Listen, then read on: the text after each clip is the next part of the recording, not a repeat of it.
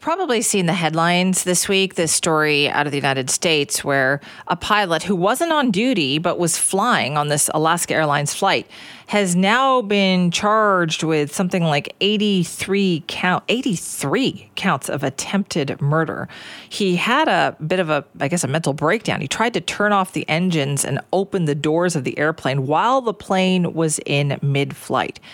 That is very scary stuff. And afterwards, you know, when talking to authorities, he admitted to police that he had been struggling with depression over the last six months, had, had recently lost a friend. He hadn't slept for more than 40 hours and says he thought he was dreaming. So he thought that shutting down the engines of the plane would wake him up. This was somebody who was a pilot on his way to continue working and flying. And so then obviously the question becomes how. What is the assessment for pilots here? How do we how do we check to make sure they're okay to fly? So we thought let's dive into that a little bit. Dr robert Bor is with us now a clinical team lead and subject matter expert at the center for aviation psychology. Dr Bor thank you so much for joining us. Good morning simi. Thank you for having me. Dr. Bor, what are the rules around this? Uh, if for determining whether or not a pilot can and should fly, how often do we check this? Really good question. Throughout the world, pilots, commercial airline pilots, are assessed regularly and at least once a year for their mental health, physical health, and obviously their flying skills. And this is quite a thorough and in deep assessment uh, in, uh, in assessment. We can add to that that if you think about it, each time a pilot flies, they are seated, usually, it's a large commercial flight, beside another pilot who is observing them, working with them to ensure um, you know, safe passage. And so you could regard this as a form of a daily check. And of course, pilots are also checked by uh, check pilots as well. So assessments are thorough and frequent. Um, there are also um, other ways in which we assess pilots, which would be in the simulator, um, and also um, their own personal GP, family doctor is also likely to have some involvement if there are mental health issues. Pilots, we should remember, are excluded. Well, they would not be able to be trained, but they'd be excluded from flying if they have pre existing serious and lasting mental health problems anyway. So the occurrence of this last week is actually incredibly rare when we look at the number of flights globally uh, that operate completely safely.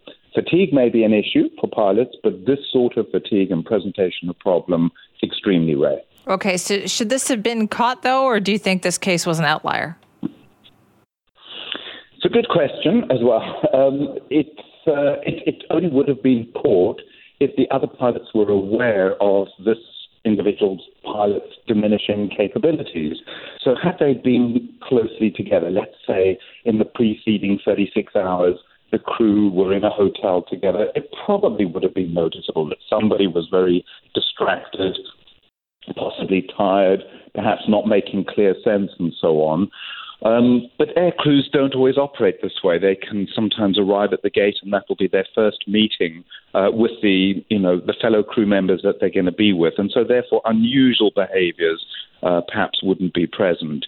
The fact, look, we don't know all the facts here, but you know, the fact that he was a third pilot, therefore not really an operating pilot, um, raises questions about what his role was. Was he just positioning, going from you know one airport to another in order to fly an aircraft? Uh, was he checking on the other two? We're not sure of that, and no doubt the FAA, the U.S. Uh, um, authorities will uh, will soon understand that. Um, the fact that in court issues around fatigue were raised, this is mm-hmm. quite common amongst pilots. Um, but fatigue is not necessarily going to be career limiting. Um, you know, lots of uh, people experience fatigue, but then can catch up their sleep.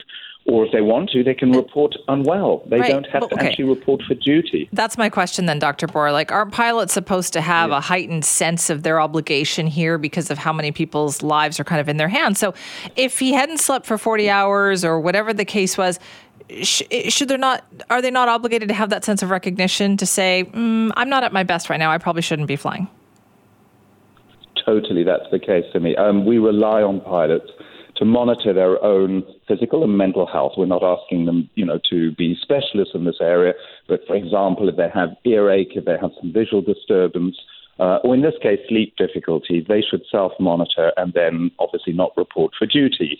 And no one is going to require a pilot to do something that is going to break the bounds of, of safety. I think this raises the question in this particular case, what was going on with this individual? And this, this will be uh, found out, you know, in, in a very short space of time. You know, were there recreational drugs involved? Again, extremely rare amongst airline pilots. Um, was this the sort of first presentation of a mental health breakdown, um, which can happen obviously to anyone in the general population? But interesting and surprising that there were no um, kind of early warning uh, signs of this earlier on, because I'm sure the other two pilots, if they'd picked that up, would not have wanted him to fly. And someone with a sleep disorder or problems, then not sleeping for 48 hours continuously, and then reporting for work to me, takes us to the realm of either a severe mental health problem where the individual lacks insight. And that's the thing that we're always most concerned about because a pilot with any problem but has insight and agency, so they can therefore, you know, report themselves unwell, unfit, and so on, is fine. That happens on a daily basis. Not having insight is the thing that we're concerned about. Whether his real intention, you know, was to murder people, which was obviously the charge leveled in court, um, or just a lack or, or breakdown of, of capacity will be things that we will understand in the next, probably in the next few days. Right, but thank you so much for the perspective on this. We appreciate that. Thanks, Simi. That's Dr. Robert Bor. Uh, he is a clinical team lead subject matter expert at the Center for Aviation Psychology, talking about the, the lengths to which pilots are, are tested and go to and are observed to make sure they're fit to fly because of all the headlines in this case this week about this one man now facing multiple charges, something like 83 counts of attempted murder. He was having a breakdown. He was an off duty pilot on his way to be on duty, though, third pilot on a plane. Uh, he was just in the jump seat, uh, tried to shut the plane's engines down mid flight, tried to open the doors, and he says that he thought he was dreaming.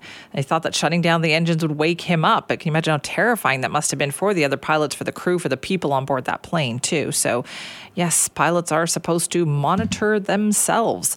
Uh, but how successful is that?